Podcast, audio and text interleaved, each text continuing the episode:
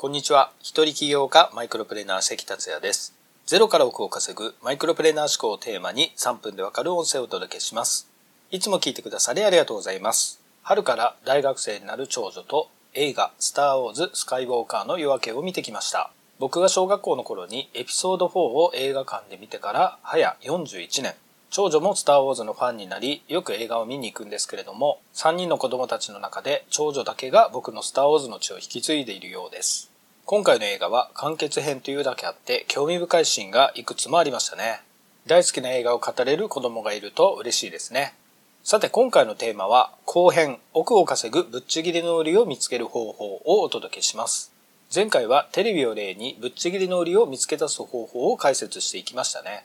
商品を販売するときについつい生産者や販売店側視点の価値観をお客さんに押し付けてしまいがちですが常にお客さんいわゆるターゲットの視点になることが重要とお伝えしました。とはいえお客さんの視点になるといっても方法がわからなければできませんよね。そこで今回はぶっちぎりの売りを探る考え方を深掘りしていきます。その考え方が分かればお客さんの視点になってぶっちぎりの売りを見つけ出すことができるようになります。そのためにはお客さんの心理を理解することです。テレビを例に言えば、なぜ価格が気になっているのか、なぜ機能が気になっているのか、なぜ性能が気になっているのか、なぜデザインが気になっているのか、なぜサイズが気になっているのか、などお客さんには必ず何らかの理由があります。価格が気になっているお客さんは家計が非常に厳しいのかもしれません。他に買うものがあって予算を決めているのかもしれません。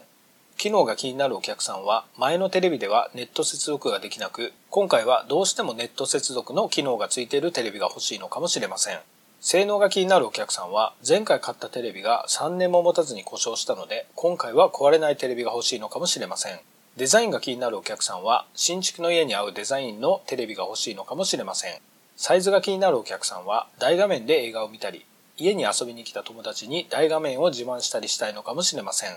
商品に興味を示していたり実際に商品を購入したりした全てのお客さんはこれらのことを分かっています。つまりぶっちぎりの売りが何かを知っているのです。そこでぶっちぎりの売りを見つける方法として一番強力なのは既存のお客さんからなぜ他社ではなくあなたの商品を買ったのかどこに惹かれたのかなどを聞くことですここに生産者や販売者が気づかなかった売りを発見することができますとはいえまだ商品を販売してない場合はお客さんがいませんその場合は誰かにモニターになってもらってアンケートに協力してもらうといいです。また、ターゲット設定で作ったペルソナを活用することもできます。ペルソナで設定した人物が何を考えているのか、何に惹かれているのか、何を望んでいるのか、何に困っているのか、どの言葉、キーワードに反応するのか、などを連想してターゲットの立場からぶっちぎりの売りを探っていくのです。